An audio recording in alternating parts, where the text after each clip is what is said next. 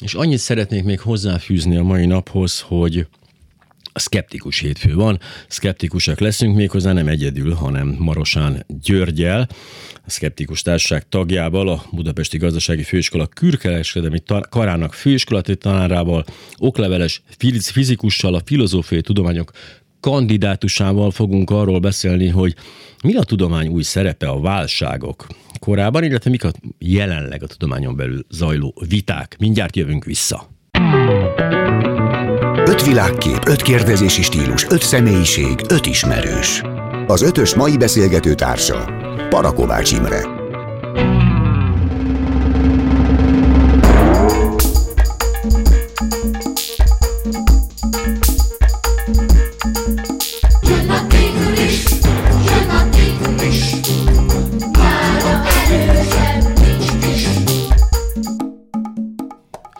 A Skeptikus Társaság szponzorálásával gyakorlatilag te, a műsorban termékelhelyezés lesz, szkepticizmust fogunk elhelyezni benne. Marosán György a vendégemként címeit már felsoroltam a bevezetőben, és mégpedig a témát is érintettem annyiban, hogy a tudomány új szerepe a globális válságok korában, és itt rögtön felkaptam a fent, hogy hát csak nem globális válság lenne. Hát csak nincs. Vagy folyamatosan az van? Hát én nem tudom, hogy a hallgató vagy te milyen korban élsz, mindaz, ami hozzánk jön, ha meghallgatod a mai híreket, vagy beleolvasol a mai újságba, az töményen van. Most egy pici magyarázat kell ehhez, mert a jelent mindig válságkorszakként éljük meg. Tehát, ha arra gondolsz, milyenek voltak a 60-as évek, a 70-es évek, 80-as évek, az érdekes az, hogy visszatekintve ma azt lehet mondani, hogy a 20. század második fele a történelem legbékésebb, leggazdagodóbb, jogilag, jogok szempontjából a leginkább kiterjedő korszaka uh-huh. volt, az állításom az, hogyha, még hogyha megnézed azokat a műveket, amelyek akkor születtek, azokat is válságot hogyne, hogyne. éled meg, az állítás az, hogy az előttünk álló időszak rossz hírem van, vagy legalábbis azt gondolom, nem ilyen lesz. Valódi válságok vannak, és ezek a válságok ráadásul nem is annak a következményei, nem is annak a következménye, hogy egyéni rossz indulat van, az emberek figyelmetlenek, vagy csoportok a saját érdekeiket akarják másokra rákényszeríteni, Egyszerűen a világ komplexé, szorosan csatoltá vált, és ez a rendszer maga termeli a válságokat. Holott mindez igaz, amit felsoroltál, tehát csoportok, a magukép, ez mindig az. Ja, nem, nem is az, hogy mindig az, ez mind van. Igen. De még ha ez a fura, de még ha ezek nem volnának is, akkor ha is. békésen, akkor is jönne, mert a beavatkozásunk nem várt mellékhatásai egyszer csak sajátos válság rendszeri foglalódnak össze. Ha megnézed azokat a filmeket, Brexit, Csernobil vagy minden, azok mögött egy olyan ha úgy tetszik, szindróm, egy olyan jelenségcsoport van, hogy az emberek bent ülnek, ebben próbálják megérteni a jelenséget, és ami kijön belőle, bocsánat, oh, semmi ami ebből kijön, az mégis valamiféle válság. Nem értjük, nem látjuk, hogy mi az, ami lezajlik. De ha mondjuk lett volna 1650-ben Facebook, Ugyanezt tapasztaltuk volna. Nem értik az emberek, stb. és mindenhol borzalmak. Ez történet. azért jó a példa, amit mondtál, mert a 1600, ez ugye a hosszú 16. század, az emberiség életgörbéje akkor lendül neki, tehát és válság volt. Tehát ö, még csak nem is akármilyen, hanem egy alapvető válság, és annyiban, hogy tovább vihetem ezt a modellt, hogy az emberiség életgörbéje tulajdonképpen így a 21. századba érkezve most kellene, hogy stabil, fenntartható állapotba menjen át, és az átmenetek mindig sajátos válság korszakai. Ez így van az egyén életében. Az indulás, a serdülés korszaka, amit nem mindig veszünk észre, a, a stabilitás korszaka, a megállapodás korszaka, amikor a sok barátnő, sok ismerős helyet jön most, hogy család van, gyerek van, otthon van, otthon kell lenni, ez is válságkorszak. Én pehjemre a, a, az életgörbének a végén ö, korszakát élem meg, amikor nyugalomba vonulsz, de hogy visszatérjek arra, amit mondtál, valóban az emberiség történetében most egy alapvető átalakulás van, és ezt az átalakulást tulajdonképpen nem nagyon tudja kezelni még. Ez el fog tartani, bocsánat, feleségem mindig azt mondta, ne hivatkozom cikkre, amit írtam. De ha pedig hossz... az a legjobb az egészben. Én de írtam egy cikket a hosszú 21. század, tehát én most tulajdonképpen azt várom, de én persze nem feltétlenül kell nekem hinni, hogy egy hosszú-hosszú átmenet van, amikor az emberiség kiszenvedi ezt az átalakulást, és a végén remélhetőleg egy békés, fenntartható állapot köszönt ránk. Jaj, jaj. E, igen, az, az azt megelőző korokat kihagytam volna, ha, ha rajtam múlik, de ezt nem sikerült, viszont a, azon gondolkoztam tegnap pont, mikor a beszélgetésre készültem, hogy a, hogy a science fiction meg fantasy szerző kedvenc ö, ö, alaphelyzete az, hogy egy olyan társadalmat próbálnak fölvázolni, ahol nem a tudomány, hanem a varázslat, illetve a mágia a vezető dolog. És ugye ez mindig ott bukik el, azt vettem észre, hogy Hát ahhoz, hogy egy társadalom, vagy egy egész bolygó a mágiára vagy a varázslatra épülni, az a mágiának olyan rendszerben kell működni, mint a tudománynak. Ugyanolyan szabályok szerint, törvények szerint, hát különben ugye nyilván működésképtelen lenne. És ennek a megteremtése viszont mindig meghaladja az erejüket. Általában itt a dramaturgia általában ezekben a könyvekben elcsúszik, mert nagyon nehéz a mágiának megteremteni azokat a törvényszerűségeit, amik működjenek. Ugye ebből a szempontból kiemelkedően rossz példa a Harry Potter, ahol egy, egy dramaturgiai káosz van, hogy mit lehet megoldani varázslata, és mit nem. Ugye nagyon nehéz ez, mert hogyha egyszer varázslat, varázslat, akkor majdnem mindent meg lehet oldani, ugye nem. És ezt elbukott a szerző is. De hogy mégiscsak egy picit közben meg az jutott eszembe, hogy ez a 21. század, mint egy kicsit azt mondja, hogy hát ezt még nem is próbáltuk. Próbáltuk már valamikor a középkorban, de akkor nem voltak ilyen jók az eszközeink. Próbáljuk már meg megint, hogy nem a tudományra alapítunk egy társadalmat, hanem a mitoszokra, a varázslatra, a hiedelmekre és a, a hazugságokra ez így van. Annyiban egy picit pontosítanám, vagy más oldalról mutatnám be ezt a folyamatot, hogy az a korszak, az a válságkorszak, amiben most vagyunk, annyiban szokatlan az előző korszaktól, hogy akkor szinte minden kiszámítható volt, és a kiszámításban egyébként a tudomány benne volt, és hogy a tudományt ma nem tisztelik annyira, amennyire, annak az egyik oka, hogy bizonyos előrejelzései, vagy tevékenységének a következménye nem egészen az lett, amit akart, Ma mégis a válságkorszakokban kísérletezni kell. Én tehát magamat ha úgy tetszik, kritizálva, nem azon igyekszem, hogy fölvázoljak egy tökéletes társadalmat, és azt mondjam, mindenkinek így kell élni, hanem azt mondom, és erre egyébként a, le, a jövő lehetőséget ad, hogy próbáld ki, nézd meg, alkoss egy közösséget, és akkor visszatérek, hogy viszont ebben a rendszerben a mitoszok alapvetően nem lesznek működőképesek. Én tehát ha úgy tetszik, szkeptikus vagyok oh. ezekkel a mitoszokkal kapcsolatban, és inkább azt mondom az embereknek, hogy próbálj mindent ellenőrizni, próbáld megérteni az alapját, próbáld a sokféle tudományt valahogy összerakni. Az, e, a tudományok legnagyobb problémája ebben a rendszerválságban, illetve a a komplexitásnak ezen a szintjén az, hogy korábban az egyes tudomány területeknek, vagy tevékenységi területeknek megvolt a maga tudománya. Gazdaság, közgazdaságtan, társadalom, szociológia. Most pedig ö, olyan jelenségek ö, jönnek elő, ahol a sok tudománynak együtt kell működni, és a, amikor valaki, egy tudós, megpróbálja a maga kategória rendszerét alkalmazni, azzal ezt a változó helyzetet nem lehet leírni. Egyetlen példa, hogy sejteni lehessen, mire gondolok, közgazdaságtan. A közgazdaságtan hatalmas sikereket ért el azzal, hogy a közgazdaságtan aktorai racionális, a legjobb megoldásra törekvő egyének. Aztán egyszer csak kiderült, hogy ez nem így van, és elterjedt a viselkedési közgazdaságtan, és kiderült, hogy az az egyén, amire építeni akarsz, mitoszokkal, sok mindennel van ö, ö, megverve, Pont.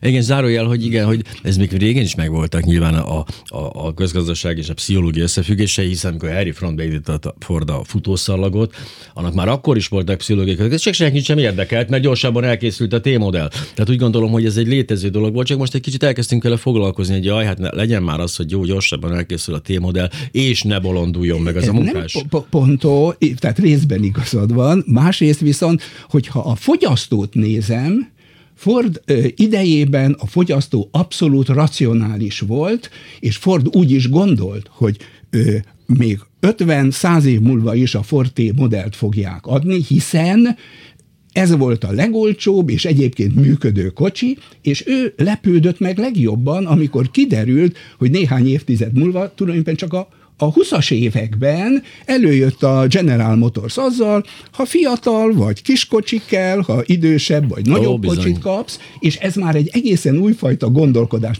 tehát ilyen értelemben a fogyasztó különösen a 20. század végén teljesen kezelhetetlen. De ugye a másik példa, ami egyik érdekes ebben a műfajban, mint szakmai példa, hogy ugye az amerikai hadseregnél nézték a, a vietnámi háborúban ezt a borzalmas lövés per találat arányt, hogy, a, hogy az történt ugye a, a vietnámi háborúba induló hadseregbe, hogy igenis nagy százalékban voltak a emberek köztük, akik nem akarták megölni azt, aki szemben áll velük. És ezt vagy tudatosan, vagy tudat alatt, de mellé És ugye amikor beindult ez a kondíció kondicionálás, ez a nagyon erős izé, kiképzés, az őj, őj, őj, őj, ugye volt egy ilyen gyakorlat, akkor minden ezzel kell köszönni, és megnézték, hogy hogyan javult a találati arány, fantasztikusan javult egyébként a későbbi háborúkban az amerikai egység találati aránya, de a posztraumatikus stressz ezzel együtt megjelent. Tehát a fogyasztói szempontból már megint nem sikerült egészen jól tovább lépni. Ez egy nagyon érdekes példa, bocsánat, erről nem is hallottam, és ez nagyon jellemző arra, hogy hogyan jelenik meg ö, tulajdonképpen a nem várt mellékhatás. Igen. Miközben te szeretnél valamit elérni, most ebben az esetben ez egy idézőben mondom rossz vagy gonosz Nyilván, példa, igen Lehetne jó példát is mondani, de ott is megjelenik a nem várt mellékhatás, és egyszer csak szembe kerül az ja Istenem, hát erre én nem gondoltam. Méghozzá olyan oldal, úgy bukkan elő, hogy aztán tényleg senki sem várta volna ezt, hogy hirtelen előjön, de előjön. Tehát ez gyakorlatilag vagy észreveszünk, vagy nem, de ez minden ilyen esetben bekövetkezik. Valami mellékhatása lesz a dolognak. Ezért szoktam mondani azt, hogy azért jó a homeopátia ebből a szempontból, mert ott végre a gyógyszereknek nincs mellékhatása. Igaz, hatása sincs, viszont nincs mellékhatása sem. A homeopátiánál esetenként lehet, hogy van hatás te azt hiszed, hogy az hat, és egyszer csak fölfedezed magadon. És bizonyos szimptomák esetében ez lehet, hogy téged meggyógyít, arra kell vigyáznod, hogyha, hogy a betegségek egy jelentős részénél, bár te úgy érzed, hogy javultál, valójában nem javultál, és egyszer csak... Igen. Meg hát a, a, a placebo az, az egy csodálatos dolog, de akkor milyen klassz lenne, ha megjelenne a placebo mellékhatása is ezeknek a gyógyszereknek, hisz ha az ember tudja, hogy hatás nélkül, mellékhatás nélkül nincs hatás, akkor a, az önszugesszió képes a mellékhatások megjelenítésére is. Ugye nekem az antidepresszásokon felírt mellékhatásként leírt depresszió, például az egyik kedvenc ebből a szempontból, hogy az antidepresszás esetleg depressziót okoz. Ezt nem szabad elolvasni. Ugye azért ez fontos, hogy a gyógyszereknél ne olvassuk el a mellékhatások listáját. Én sose szoktam. Ijesztő. Én igyekszem nem szedni gyógyszert. Ja, hát ez, hát ez a másik persze, hogy ha tehetjük, kerüljük. No, de hogy tehát akkor azt mondjuk, hogy van ez, van szereped. Igen, tehát hogy a, hogy, hogy a globális válságok, globális válságát, akkor most kezdtük meg gyakorlatilag 19-et írunk, a hosszú 21. század azért el, mondjuk olyan a, a 2150-es évekig is elhúzódhat. tehát most vagyunk az elején. Tehát... Ö, így van.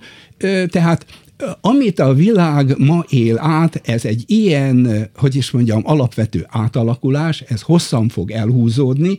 Próbáljuk megérteni ezt, és a tudománynak az egyik problémája abban van, hogy egyrészt azok, akik számára ő a javaslatait kidolgozza. Ez egyébként lehet a politikus, lehet az állampolgár, bizonyos értelemben az elit, nem nagyon figyel rá, nem nagyon akarja őt megérteni, az átlagpolgárt ö, szkeptikus ezzel, érdekes módon itt vissza, visszahat a tudományra a, ö, az a szkeptikus szemlélet, amit ő mondott, hogy légy óvatos az áltudományokkal szemben, uh-huh. ezt most vele szemben használják, és légy óvatos a tudományal szemben. A politikus hasonlóképpen úgy gondolja, hogy a tudománynak korlátozza őt abban, amit ő szeretne megtenni. És ez így is van és ez így is van. Talán azzal van baj, amit szeretne megtenni. Ez pontosan így van, vagy legalábbis meg kéne próbálni a tudóssal leülni, beszélni, megnézni azt, hogy ebben az adott esetben mit lehet tenni, és hasonlóképpen egy picit az elit is ebben a helyzetbe került, amikor a ő kiválasztódása már nem a szakértelem alapján megy, hanem a lojalitása alapján. Gondoljunk arra, hogyan váltakozik, vagy milyen gyorsan vál, forog a Trumpnak, vagy akár a Brexit Igen. esetében a ez a furcsa, hogy ez a politikai kontraszelekció, amikor elindult, érdekes módon én Ronald Reagan környékére teszem ezt, aki egyébként egy kiváló elnök volt, és egy kiváló, szóval nem, de, amell, de, de mégis beépült az imidzsébe ez a western színészes dolog, és onnan úgy látom, hogy elindult egy olyan furcsa kontraszelekció a politikában, mi szerint ö, celebek kezdenek lenni a politikusok, sokkal inkább, mint sztárok, tehát hogy itt ez egy erős különbséget a kettő között, és ezáltal azok az emberek, akik filozófusként, tudósként a politika környékére bemerészkedtek mondjuk Magyarországon a rendszerváltáskor, az, az mind fel azt mondja, hogy ja, ebbe bocs, hát ez gusztustalan. És amellett, hogy ő ezt mondja, hogy na ide ilyen le, le nem süllyedek, azzal persze elősegíti azt, hogy az egész politika meg süllyed le egyfajta ilyen, hát tényleg ilyen voodoo, voodoo irányba. Ez, ez igaz lehet, ez érdekes volt, volt, ugye ő western színész volt, és elkezdődik az a folyamat, hogy a politikus, hogy is mondjam, egy törzs vezére, és így is választják ki, és tulajdonképpen arra gondol, hogy ez így szép, és ha visszagondolunk arra, hogy ott volt előtte ugye a Kennedy, a, a disznóöbölbeli dolgok, ahol azért mégis egyébként keleteli Szovjetunióban viszonylag racionálisan döntöttek erről, tudták meddig lehet elmenni, Érdekes volt, kiszámolták igen. a dolgot. Ha ekkor egy ilyen, hogy is mondjam, nekem bármit lehet típusú vezér van, hogy hogyan folyik tovább a dolog, és ma erre kell vigyázni, hogy ebben a világban egy csomó olyan vezér van, aki nagyjából így gondolkodik, és ezt a fajta racionalitást. Egyébként ez a kérdésem, hogy tényleg, tehát az, hogy ezt a képet mutatják, és látjuk ugye Észak-Koreának ezt a kiváló fiatal vezetőjét, aki hát a, leg, a legprimitívebb nyilatkozatokat teszi folyamatosan, viszont a cselekedetei azért sosem mennek el odáig. Tehát mindig vannak ilyen kétségeim, például pont vele kapcsolatban, aki azért nem, tehát külföldi nyugati egyetemen végzett, tehát van egyfajta rálátása, hogy ő mennyire használja már ezt a, ezt a, ezt a kommunikációs marketinget tulajdonképpen. Tehát önmaga paródiájává vált ezzel az Észak-Korea vezetője vagyok. Mi egyek és lebombázzuk a Szovjetuniót és az Egyesült Államokat, és még Kubát is lebombázzuk dumákat, hogy, meg, hogy fenntartsa ezt az Észak-Korea megítélését, miközben végtelen racionálisan gondolkozik, lehet, lehetséges, mondom, arról, hogy mi, mi, mi jár nagy veszélyen ránézve. Hát ugye itt most úgy beszélünk, hogy nem, tud, nem látunk nem, bele az ő fejébe, egy pici fenntartásom van azzal kapcsolatban, uh-huh. amit mondtál, tehát úgy gondolom, hogy egy idő múlva, talán ez is egy érdekes dolog, te elindulsz egy úton, ez egyébként sok politikusnál van, és lassan változnak a feltételek, lassan alkalmat ez a megfőtt béka szindróma, és eljutsz egy helyzetben, amikor már a szituáció visz téged. Egy picit ezt érzem itt, nehéz innen visszalépni, mert a nemzetét, mert a környezetét így hogy is mondjam, kondicionálta, tehát nála ez így. Ezt én veszélyesebbnek látom például Törökország esetében, vagy más ilyen nagy esetében, akár India, Kína, Oroszország esetében, ezt a fajta a nép akkor támogat engem, hogyha tökös vezér vagyok, és én megmondom, és én mindenkivel szemben megyek, pont. De hogy ez pont magyar, a magyarországi helyzeten látom leginkább kristálytisztán, és ezt végignéztem folyamatában, hogy milyen az, amikor látjuk, hogy egy ökológiai nis nyílt meg a jobb oldalon, és egy liberális párt azt mondja, hát akkor oda benézek egy ilyen nemzeti liberális vonalon, és hogyan alakult át ennek a kommunikációja? Egy valós egyébként, vagy egyre inkább úgy gondolom, hogy tényleg valós ilyen populista, nemzeti, szélsőjobb, klerikál fasiszta vonallá, az a szemem szemem előtt történt meg, hogy míg a legtöbben gondolom, hogy a 90-es évek elején cinizmusból viccesen azt mondták, hogy na jó, legyünk jobboldaliak, ott van a pénz. Mostanra ezek... De ez működik. Megszállott Csináljuk. őrültek lettek. Ez, ez a megszállott őrültek, nem mondanám, nem mondanám, viszont az biztos, hogy ezt működőnek látják, és egy idő múlva a dolgok lendülete viszi tovább őket. Volt egy nagyon érdekes kutatás, ami a a társadalmak társadalmi státusz orientációját kutatta, és ez azt mutatta ki, hogy például Magyarország erősen hatalmi státusz orientált, és az, amit ma látok a, a vezető politikai hatalmon, az ezt hogy is mondjam, ezt testesíti meg, ami egyébként környezetünkben azt az üzenetet adja, itt nekem kell uralkodnom, én erre teremtettem, nekem ez jár, belül pedig fogad el a hierarchikus kapcsolatokat, valami ilyesmit mond, és én ma a, a kormánypolitikában ezt a fajta, hogy mondjam, stratégiát látom, amiről egyébként viszonylag nehéz lesz letérni. Igen, furcsa módon a előkerülő, gyakran előkerülő kifejezés a tisztelet, ugye, hogy a Magyarországot adjuk meg tisztelet, és nagyon érdekes, hogy láttam egy hosszú dokumentumfilm sorozatot a közép- és dél-amerikai bandák, utcai bandákról, és ott nagyon gyakori a gyilkosság a, a tisztelet hiánya miatt, miközben igazából nem tudják definiálni, hogy mit kéne neki bennem tisztelni, vagy én, izé, de a tisztelet az egy ilyen folyamatosan elhangzó ilyen kult szó. E, ez így van,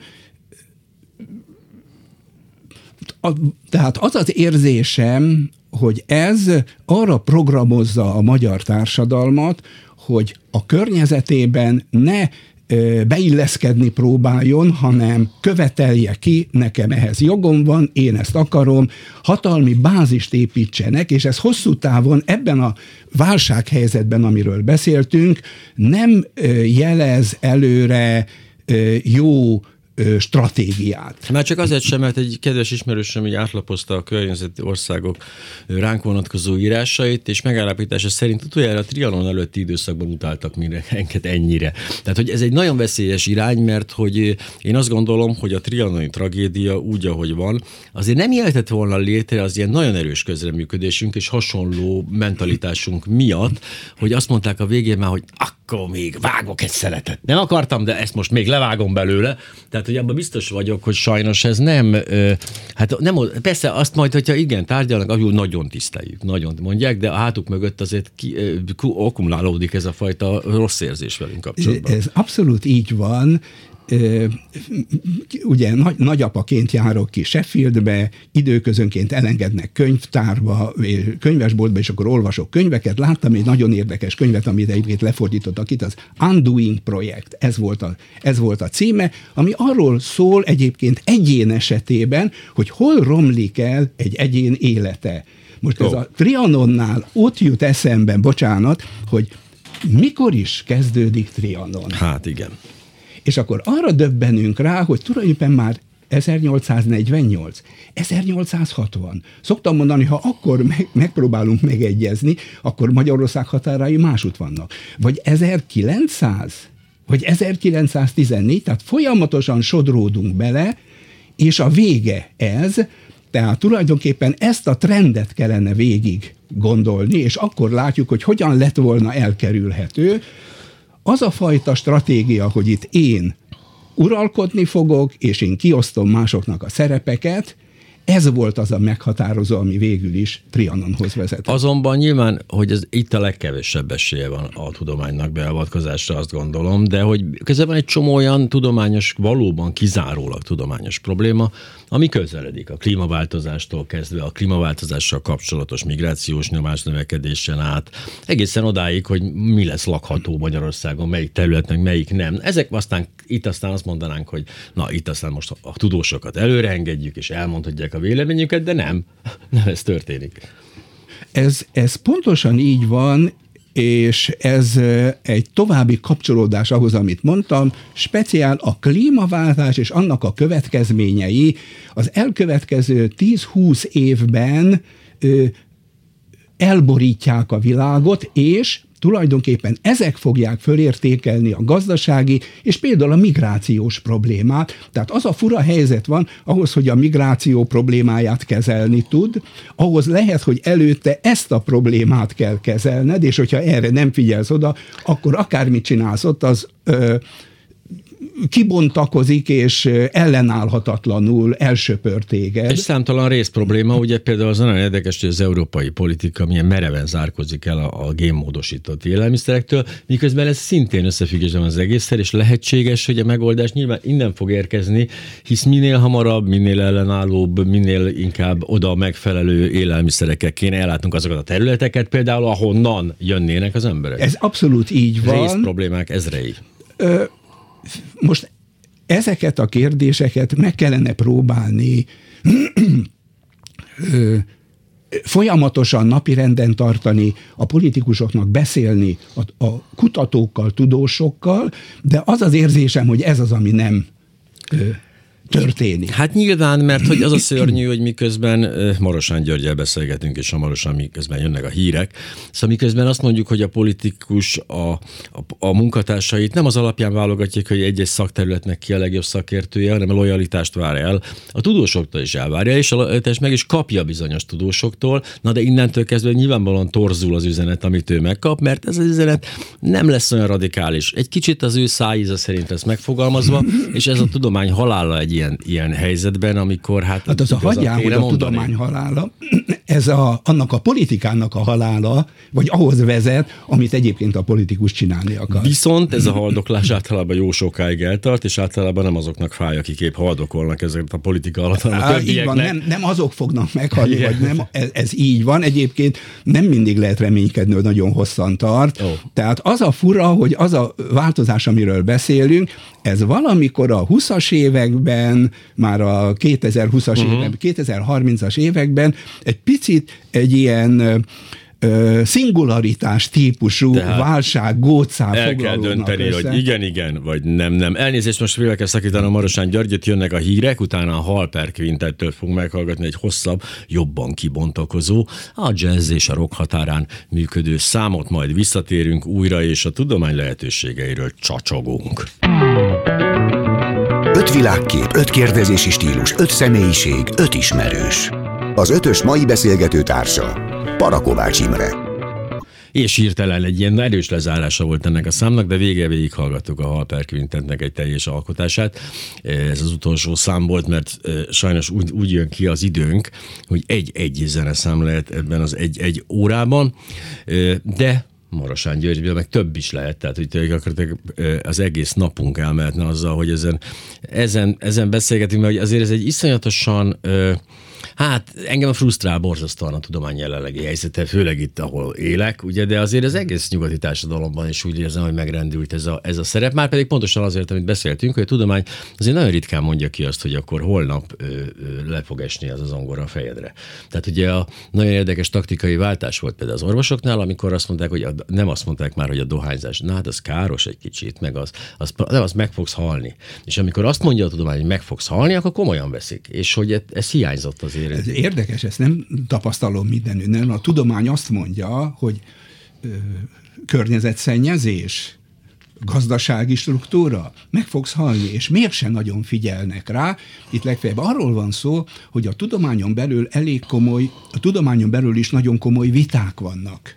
Nagyon helyesen egyébként. És nagyon helyesen. Tehát nagyon érdekes, ahogyan a politikusok sokszor a tudomány ellen fordítják azt, ami a tudománynak a belső megtisztulását jelenti, hogy a tudósok vitatkoznak, eleve olyan, hogy mondjam, amikor egy tudós ír egy könyvet, kiadják, hogy írd meg az opponensi véleményedet, és ebből sok esetben a politikus és a szociális média azt a üzenetet veszi le, illetve küldi tovább, hogy hiszen a tudósok sem tudnak semmit. Ezek csak vitatkoznak, bezzeg a, a szekta vezérek, mindig tudják a pontos választ minden kérdésre.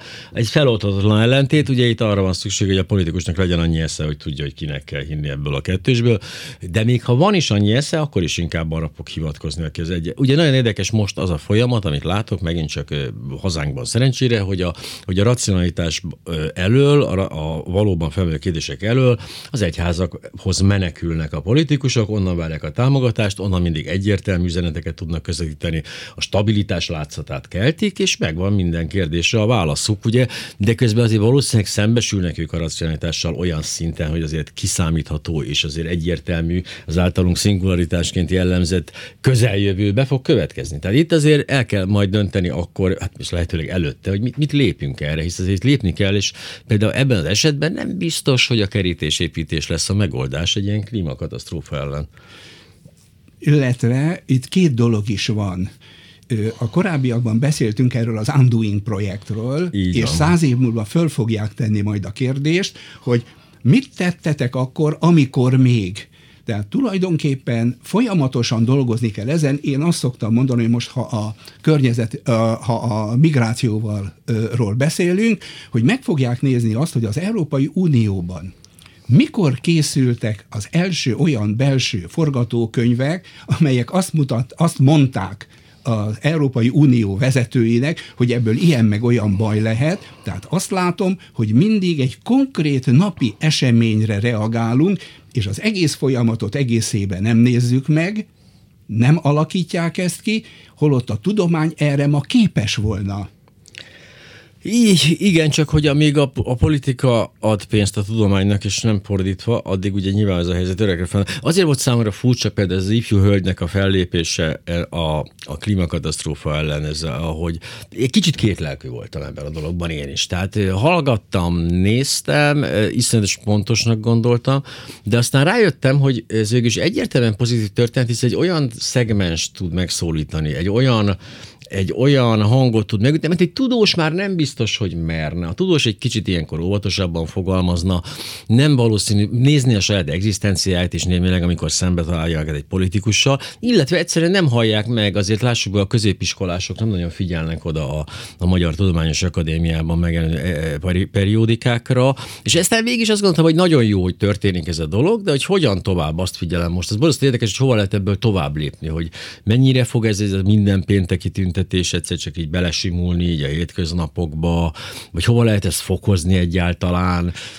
Ez a hát kérdésem. Hát engem az érdekel ebből, hogy ezt az üzenetet a hétköznapi ember, a különböző generációk mikor fordítják át maguknak azt, hogy akkor kevesebbet eszek ebből, kevesebbet utazom, gyalog megyek, vagy bármi ilyesmi, és valahogy az az érzésem, ami nem biztos, nem biztos, hogy igaz, hogy egy picit úgy vagyunk ezzel, mint annak idején én voltam, vagy sokan voltunk a növekedés határai modellel, megjelent a könyv, amely azt jelezte előre, hogy 2035 és 2050 között az emberiség két milliárd ember meghal, és az embereket ez sokkolta, majd másnap ott folytatták, ahol eddig folytatták, gondolva, hogy azt se tudom, hogy mi lesz a jövő héten. És Igen. most hirtelen arra gondolok, hogy az az előrejelzés, ami, ami azóta is tulajdonképpen él, 1990-es évek végén újra elkészítették, és az előrejelzés élnek, hogy most ez a ez az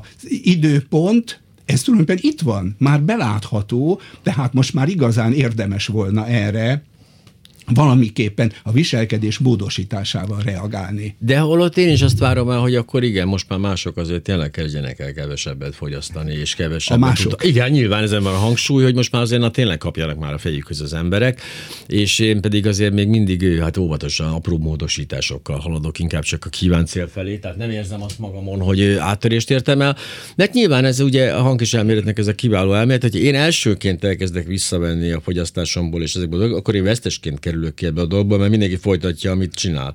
Úgyhogy én megpróbálok utolsónak kikerülni ebből, amikor már mindenki, ugye ez a, köszönöm szépen, hogy ilyen kicsi ökológiai lábnyomot hagynak, legalább lesz hol parkolnom, a Harley Davidsonommal mentalitás van azért az emberben, és óvatatlanul nyilván bennem is, de hogy közben meg, a, meg hogy közben ennél egy radikálisabb is dolog, dolog is elhangzott ezzel a pár milliárd emberrel kapcsolatban, mi szerint ugye ez a 7 milliárd emberből, aki most a bolygón él, ebből 4 milliárd teljesen felesleges, mondta valaki, ami egy még erősebb megfogalmazás ennek az állításnak. Lehet, hogy igaz, de hát akkor hogy fogunk eljutni odáig, hogy, hogy annyian leszünk, ahányan leszünk. Ez egy érdekes történet, mert hogy egy folyamatos folyamatosan ez a, a, a, tehát még mindig azt érzem a magyar politikában, és egyébként a, a, nyugaton sok helyen is, hogy ez a fajta, ez a de, de szaporodjunk, tehát legyünk többen, mert azáltal a jelentőségünk megnő. Nem tudom, hogy egyébként, mert azoknak a hadseregeknek már vége, amikor sok gyalogos ment egymással szembe karddal, de valamiért még mindig azt érzem, hogy nálunk ez egy ilyen elsődleges szempont, hogy legyünk 10 millió, majd 15-en. Bocsánat, miközben az egész fejlett világ, de értsd bele Indiát és Kínát is, gyakorlatilag kettő alatt van a, a születési reprodukció. szám, reprodukciós szint. Na most ez egy nagyon érdekes problémát vet fel. Úgy tűnik, hogy mindenképpen a társadalmaknak ezen el kell gondolkodnia, bár itt is érdekes lesz a hogyan.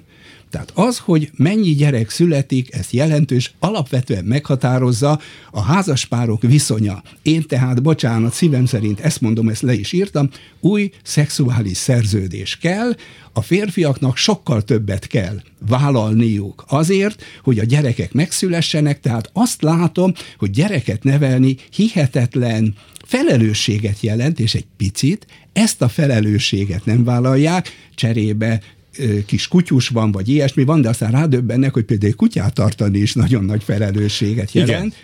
Tehát, hogy ez állam, valóban állampolgári kötelességet lesz, és ez, mint éles probléma elő fog jönni, és lehet látni, hogy a fejlett nyugat egyik országában sem ö, sikerül ezt a ö, problémát megoldani, és ez a, ö, hogy is mondjam, ez hogy megoldást találjunk erre, ez még előttünk van. Már csak azért is, mert ezt komolyan venni bármelyik állam is, hogy nézzük már meg, hogy önök, ne haragudjanak már, hogy örülök, hogy összeházasodtak, de hogy önök így alkalmasak-e arra, hogy felneveljenek egy gyereket, szeretnénk ezt megvizsgálni. Fú, hát nem. Tehát akkor viszont a radikális népesség csökkenés következne be, ha bármilyen szinten is próbálnánk az alkalmasságot vizsgálni, hisz környezetünkben azt látjuk, hogy rengeteg ember, aki nem hogy gyereknevelésre nem alkalmas, ő aztán tényleg a kutyatartásra se lenne. Az mégis boldogan nagyszerűen belevág ebbe a meccsbe.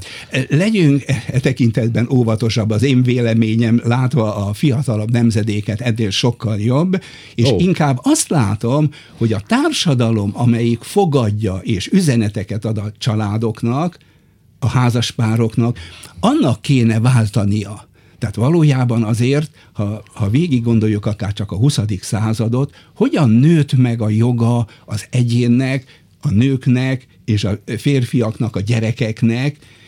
Én inkább ott, ott látok problémát, hogy a társadalom képtelen volt nem pusztán pénzzel, hanem sok minden mással, ezt végig kéne gondolni, kompenzálni azt, hogy a család hihetetlen nagy felelősséget és, hogy is mondjam, erőfeszítéseket vállal, hogy neveljen, hogy ebben adott esetben a szülőknek mármint a nagyszülőknek nagyon nagy szerepe van, és meg kell mondani, időközönként ez nagyon fárasztó, és teljesen... Egy term... nagy szülőt látok magam előtt, akkor ezek szerint egy, igen. Most éppen nem fárad, de amikor Na, igen, kintről igen. jövök haza, akkor, akkor fáradtabb vagyok, hogy ez legyen természetes. Láttam egy nagyon érdekes filmet, ami az olaszokat és a svédeket mutatta be, és az olasz nagyszülő azt mondta, hogy kösz, Nyugdíjba mentem, ezzel én letudtam, a gyerek nevelje a gyerekét. Svédországban meg megpróbál a nagyszülő kötelességének tartja, hogy segítsen a gyerekeknek,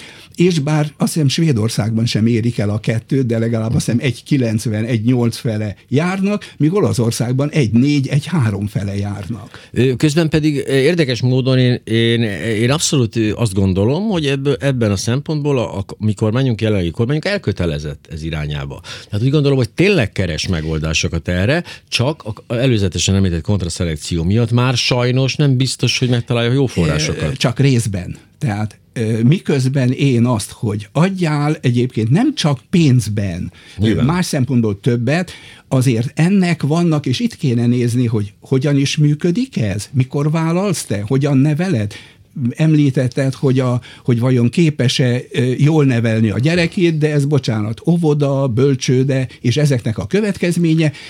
Ezért mondom én, hogy itt alapvetően más férfi-nő viszonyt kéne kialakítani, és itt e tekintetben viszont a legtöbb esetben az a politika, amit, a, a, amit Magyarországon folytatnak, kifejezetten kontraproduktív. Hisz túl sok jogot adtunk már eddig is a gyerekeknek, meg a nőknek is túl sok jogot adtunk, meg az egyénnek főleg túl sok jogot adtunk.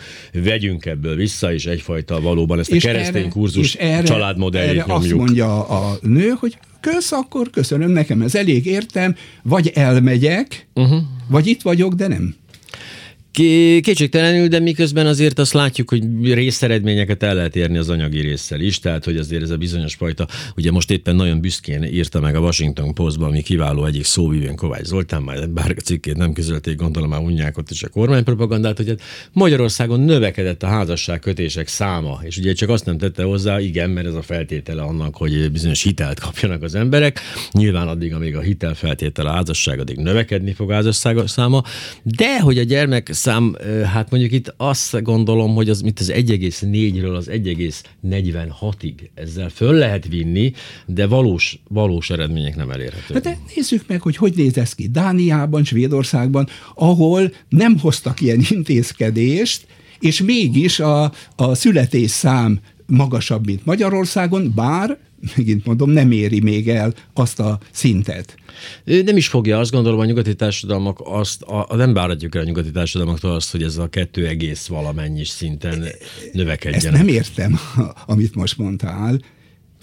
Ez, Egyszerűen... ez azt gondolom, az, azt gondolom Igen. hogy ez egy elvárható, és akkor igaza van Orbán Viktornak, amelyik azt mondja, az a társadalom, amely folyamatosan öregszik el, az el fog pusztulni. Tehát igenis, el kell érni. Itt csak azt nem szabad gondolni, hogy akkor szül gyereket nem, és ha megfizetem, a dolog nem így működik.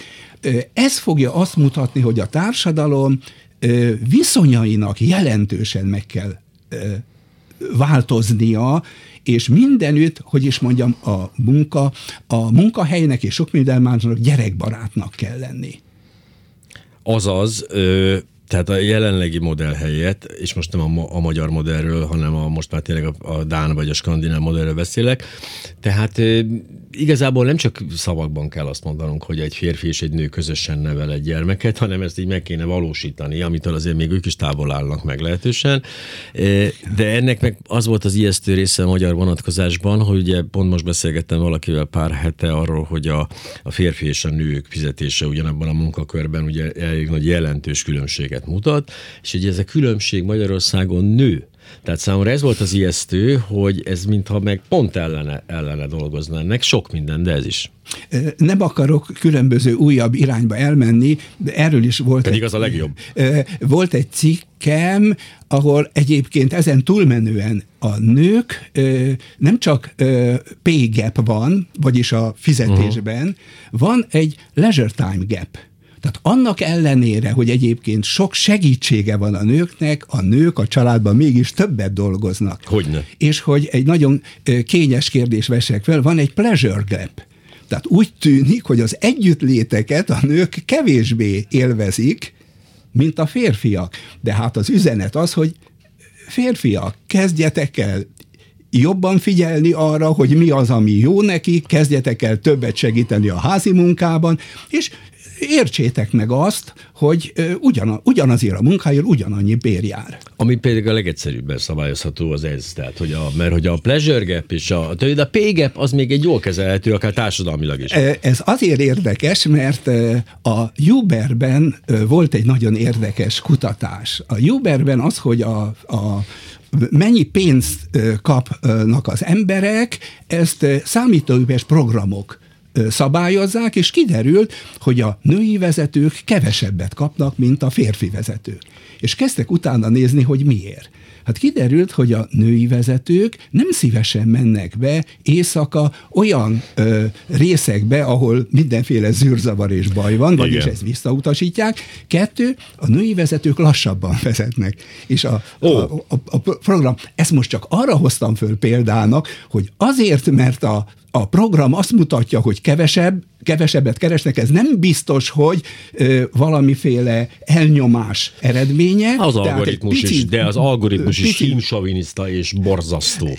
Nem, nyilvánvaló, bár ez mondjuk vicces párhuzam, de majd mindjárt folytatjuk a, a feles hírek után, lesz még pár percünk, azt követően is egy ilyen tizenvalány percünk, hogy akkor talán ez is azért oda vezethető vissza, mint ahhoz, hogy a feketéket például gyak, a, a, bűn, a bűnöző felismerő programok gyakrabban tévesztik össze egymással, de most jöjjenek a hírek. Öt világkép, öt kérdezési stílus, öt személyiség, öt ismerős. Az ötös mai beszélgető társa Parakovács Imre. Jön a tigris, jön a tigris. Ты кто такой? Тебя же нет в соцсетях. Nála erősebb nincs is. Marosán György erősebb a tigri, hát erősebbek vagyunk mindannyian a tigrisnél, csak jó oldaláról kell megtámadni őt. De hogy ott tartottunk, hogy hogyan építjük be az algoritmusokba a saját hát előítéleteinket, illetve akkor ezzel kapcsolatban itt nem ez merült fel a konkrétan a női vezetőkkel kapcsolatban, hanem tényleg lassabban vezetnek, ami hát milyen szempontból jöhet ugye számításba, ezen gondolkozom hogyha hirtelen baj van, jöjjön be azonnal típusúban, nem nem, valószínű az algoritmus, amikor a pénzeket valamiképpen uh-huh. eldönti, az függ attól, hogy milyen gyorsan ér oda, vannak visszajelzések, uh-huh. ugyanez, hogy nem megy be olyan helyre, ahol Igen, ami ez az zavarosabb. Ezzel csak azt akarom mondani, hogy amikor az algoritmust elkészítették, akkor ez, ebben mindenki egyetértett hogy ennek így kell működni. És egyszer csak ráborítod a világra, és kiderül, hogy ilyen területen, hogy is mondjam, kvázi nőellenes a dolog, mert de egész egyszerűen azért, mert a női szempontok, tehát azok az előnyök, amiket egy női vezető viszont felmutat a férfi, azok lehet, hogy még nem voltak benne. Még abban. nem kerültek bele. Tehát a, most ez azért lesz érdekes, bocsánat, mert a algoritmusok az életünket kezdik elborítani. Tehát nagyon sok helyen, amikor róla döntés születik, amikor azt a döntést hozzák, hogy fölvesznek valamilyen mm. munkahelyre, és így tovább, egyre inkább mesterséges intelligencia, vagy a vagy azt éppen ezt elérő algoritmusok hozzák meg ezt a döntést, és ez is egy olyan előttünk álló hogy is mondjam, válság, aminek nem vagyunk teljesen a tudatában. Tehát egy, egyik oldalon ezeknek az alkalmazása kikerülhetetlen, a másik oldalon előttünk van az, hogy egy csomó hirtelen ilyen típusú válságra rádöbbenünk. Igen, mert most ezért érdekes kísérleti terep ugye Kína ebből a szempontból, aki jóval előttünk jár ebben a történetben, részben cáfolva azt, hogy minden kínai egyforma egyébként, mert különben a kínai arcfelismerő szoftverek nem nagyon működnének. Bár érdekes vagyok, hogy hogyan azonosítanak fehéreket egyébként ezek a szoftverek, hisz nekik valószínűleg minden fehér egyforma, de hogy most Hongkong kapcsán ugye ennek látjuk a, a, az eszenciáját, tehát valószínűleg Hongkongban ugyanúgy minden bekamerázva, minden egyetlen, nem maradt semmi láthatatlanul, és most látni fogjuk működni működés közben ezt a, ezt a rettenetes és csak felszín alatt működő gépezetet, ami a kínai mesterséges intelligenciával működő kommunizmus jelent. Úgyhogy ez egyelőre jó, hogy ilyen távolról nézzük, azt gondolom egyelőre, ez megnyugtat. Miközben persze nem annyira távolról, mert itt vagyunk mi is. Ez ugye egy nagyon bonyolult kérdéskör. Ugye Kínában egy ilyen szociális kredit rendszert működtetnek, aminek az a lényege, hogy úgy működik, mint a token economy, vagyis ha jót tettél, jól viselkedtél, pluszpontot kapsz, ha rosszul viselkedtél, pontlevonás van, majd a pontok összértékét alapján te lehetőségeket vagy büntetéseket fogsz kapni, és ez hihetetlenül keményen, jól irányítja az egyént. Ezt lehet jóra is, rosszra is használni. Itt az lesz az érdekes, hogy hosszú távon ebből mi fog kinőni, amikor ezt egy hogy is mondjam, autokratikus állam alkalmazza ezt a rendszert, annak kifejezetten, hogy is mondjam, negatív hatásai vannak, ugyan, ugyanazt érezhetjük, mint annak idején, amikor az állam egyszer csak a társadalom lényeges része volt, amikor úgy élték meg az emberek, hogy eddig, amikor a közösség rólad döntött, most idegen emberek, idegen szabályok alapján ítélnek el téged, most nagyjából ugyanilyen ugrás van. A lényeg, hogy valószínű egy ilyen tömegtársadalomban kikerülhetetlen, hogy ezeket használd, és egyébként a nagy vállalatok ezt használják folyamatosan, Ó, kikerülhetetlen, de a kérdés az lesz, hogyan tudod ezt egyébként valamiképpen ellenőrizni, nyilvánossá tenni.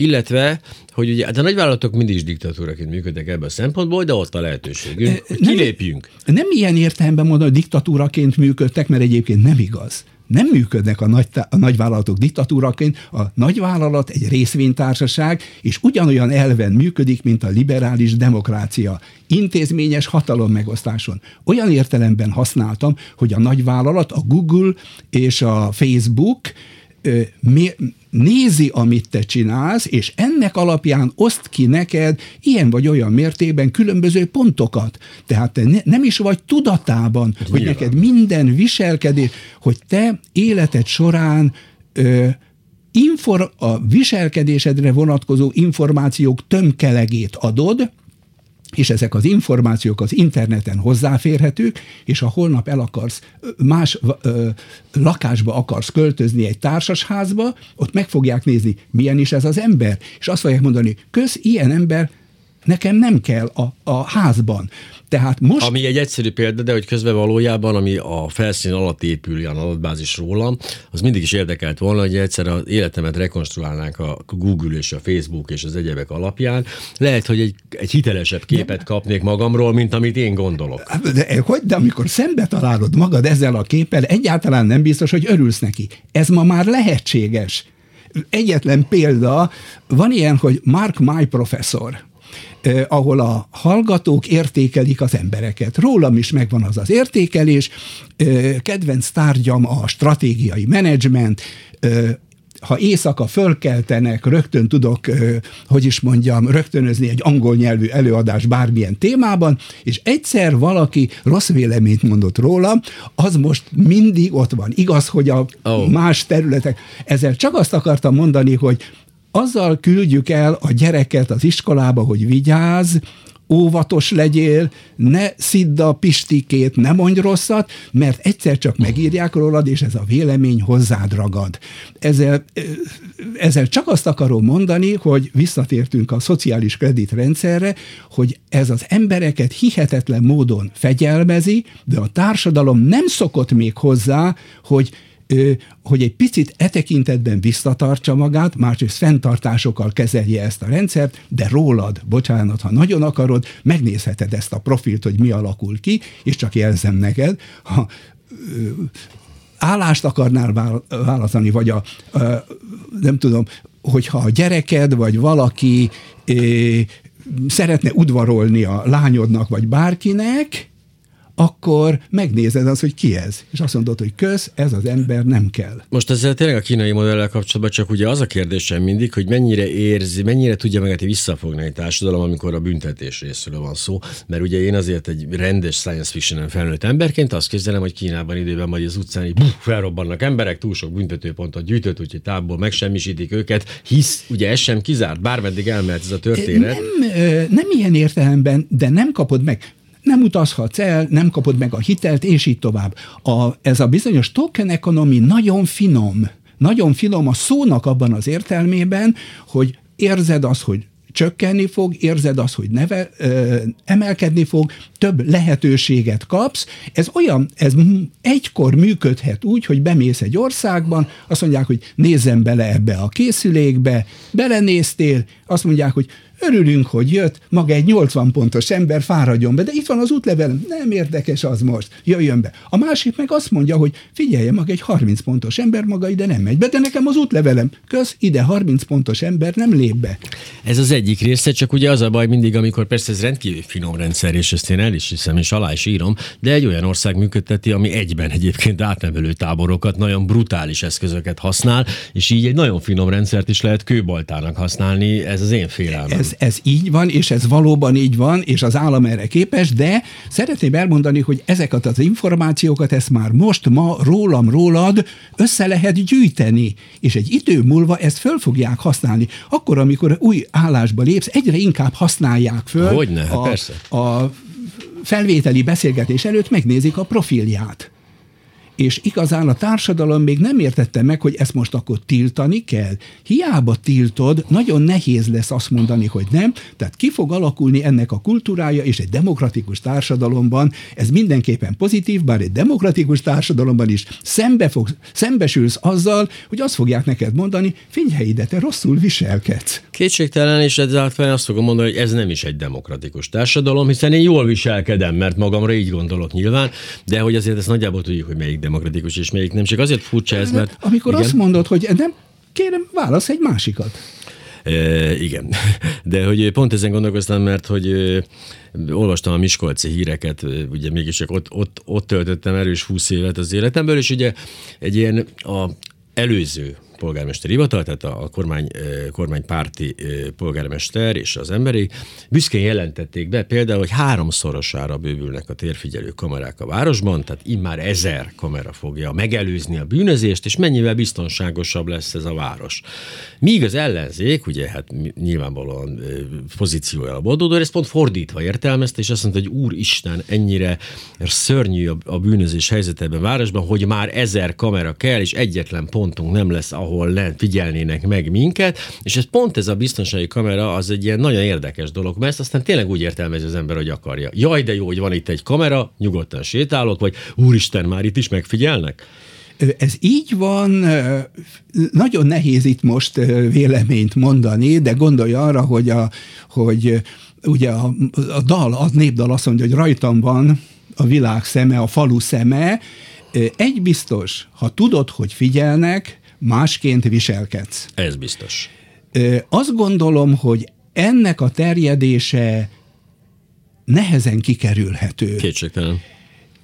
Itt a kérdés az, hogy hogyan szabályozod, hogy a társadalom ezt egyébként hogyan használja föl. A problémát az jelenti, hogy itt most egy ilyen, hogy is mondjam, a gátak szinte áttörtek, amikor az általad generált információk egyszer csak összeállnak, hogy te rossz helyen parkoltál, hogy te írtál egy bejegyzést, amikor azt mondtad neki, hogy az anyád, és itt a, és ezek összeállnak egy személyiségi profilba, azt gondolom, hogy a társadalomnak ezzel vigyelni kell, és akkor visszatérek, 10 milliárd ember minden további nélkül ö, tud élni a Földön, eltartható, csak egy picit óvatosabban kéne fogyasztani, de ha ránézel arra a, azokra a képekre, hogy hogy néz ki Kína, 20-30-50 emeletes házak, és oda föltódult embereket, csak annyit akarok mondani, hogy azokat ilyen eszközökkel lehet csak valamiképpen irányítani.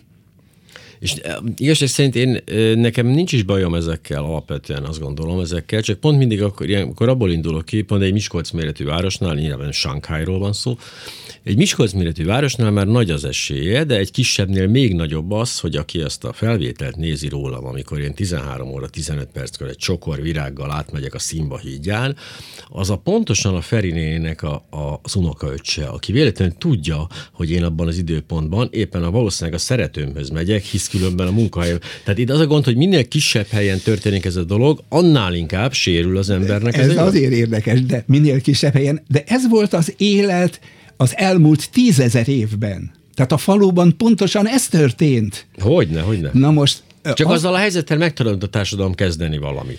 Ö... Jobban kezelte ezt. Ez így van. Erre azt tudom mondani, hogy visszatérve, ez is egy eleme ennek az alapvető átalakulásnak. Ebből kialakulhat egyébként normális, liberális, demokratikus társadalmak esetében, jól működő kisközösség esetében, hogy, ö, hogy az emberek szabadságérzete nőni fog. Na ez egy érdekes kimenetele lenne a dolognak. Számomra. Hát erre azt tudom mondani, hogy azok a felmérések és társadalmakról alkotott ilyen mutató számok, a demokrácia index és így tovább, mind azt mutatják, hogy a világ, nem tudom, hat legjobb országa, Norvégia, Svédország, Finnország, Dánia, Hollandia, Svájc, és esetleg mellé Kanada, Ausztrália, Új és így tovább. Új-Zéland. A lényeg, hogy tulajdonképpen egyébként minél nagyobb Ausztráliánál másút lehet látni, azért kezdenek szétesni, Dániában másút is megjelennek problémák. Ez az a bizonyos átmenet, ahonnan a beszélgetés indult, de mutatja azt, hogy újra föl fognak értékelődni, és ez az érdekes majd Kínában a kis közösségek. Itt egy baj van, amikor a városba tódul sok ember, és van egy ilyen tízmilliós, hogy ott ez nem alakul ki, és egészen másként kell irányítani, de amikor kis közösség van, ott viszont működik az, amiről beszéltél, hogy mit keres itt most a Józsika, amikor Igen, neki ott kéne hatolja. lenni, és ennyi benye, és akkor holnap mindenki tudja. Tökéletes keretes szerkezetet sikerült alkotnunk Marosán György. De nagyon szépen köszönöm, megint rendkívül szórakoztató, iszonyatosan informatív. Csinálunk egy podcastet, szerintem már milliómosok lennénk belőle, hétről hétre megörvendeztetnénk a hallgatókat egy ilyen beszélgetéssel. Nagyon-nagyon köszönöm, szuper Én volt. köszönöm, és minden jót a hallgatóknak. Pici zene még, és búcsúzom, én legközelebb szerdán leszek a viszont hallásra.